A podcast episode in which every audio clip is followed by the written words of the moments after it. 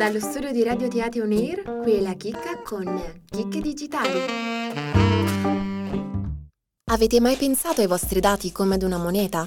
L'agenzia pubblicitaria spagnola Shackleton, in collaborazione con un team di Accenture, azienda per la consulenza strategica, ha ideato il prodotto Data Pro Quo, il primo distributore automatico di snack e bevande che non accetta nessuna valuta per i pagamenti, solo dati personali. Avete sentito bene? Potete comprare un frullato con il vostro indirizzo email, uno snack con due domande sul vostro lavoro e persino un paio di AirPods, semplicemente compilando un questionario. Il distributore può erogare fino a 55 articoli di diversa tipologia, cibo e bevande, articoli articoli di cancelleria e di elettronica, suddivisi in tre fasce di prezzo, per ognuna delle quali raccoglie informazioni diverse.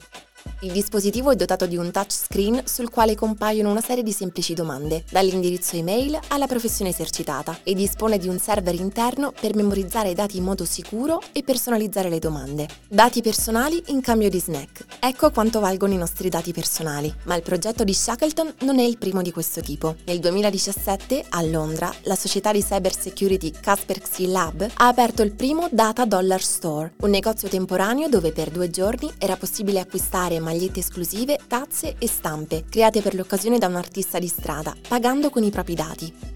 E voi? Sareste disposti a concedere i vostri dati per ricevere in cambio un bene o un servizio? Una scelta difficile, eppure è una scelta che compiamo tutti i giorni, a volte senza neanche rendercene conto. I motori di ricerca, i social network ci offrono informazione, ma in cambio richiedono i nostri dati. Tra questi ci sono le nostre ricerche online, i nostri acquisti, le nostre preferenze, tutto ciò che possiamo online. Ogni giorno ci muoviamo inconsapevolmente in una fitta rete di tracciamento, profilazione e targeting dei nostri dati. Iniziative del genere quindi quindi possono farci riflettere sul valore che diamo ai nostri dati e soprattutto sulla facilità con cui li concediamo.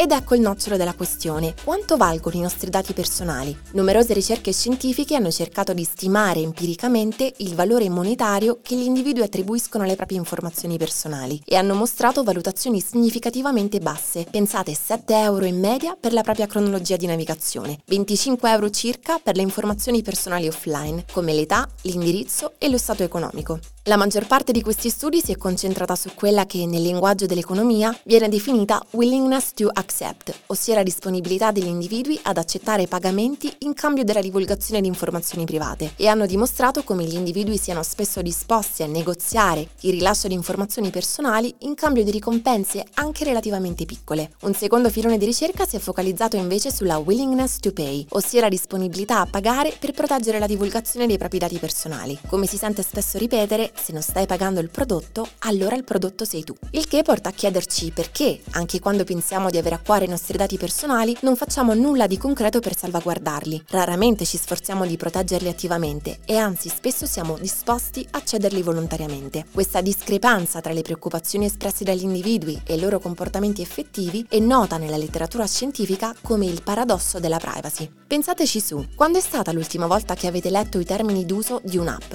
Certo, bisogna riconoscere che le politiche sulla privacy di siti web e app sono molto lunghe e complesse, per cui spesso non le leggiamo né le comprendiamo e di conseguenza consentiamo inconsapevolmente alla raccolta dei nostri dati. Per affrontare questo problema, alcuni ricercatori hanno cercato di migliorare la leggibilità delle politiche sulla privacy, utilizzando il formato semplificato ed intuitivo dell'etichetta nutrizionale, ideando una vera e propria etichetta della privacy, per migliorare la trasparenza delle informazioni, responsabilizzare gli utenti e soprattutto metterli in condizione di decidere più consapevolmente. Lo scorso dicembre Apple ha implementato le etichette sulla privacy per tutte le app presenti sul suo App Store. Le nuove etichette mirano a spiegare in modo più semplice che tipo di informazioni vengono raccolte dall'app attraverso tre categorie, dati usati per tracciare l'utente, dati collegati all'utente e dati non collegati all'utente. Le app poi includono un link alla loro privacy policy, pubblicamente accessibile, e possono opzionalmente includere un link ad una pagina che spieghi le loro scelte sulla privacy in modo più dettagliato. Si tratta di un grande cambiamento che potrebbe inaugurare, si spera, un nuovo trend per il trattamento dei nostri dati. La prossima volta che inserite i vostri dati, però, prendetevi un minuto per riflettere.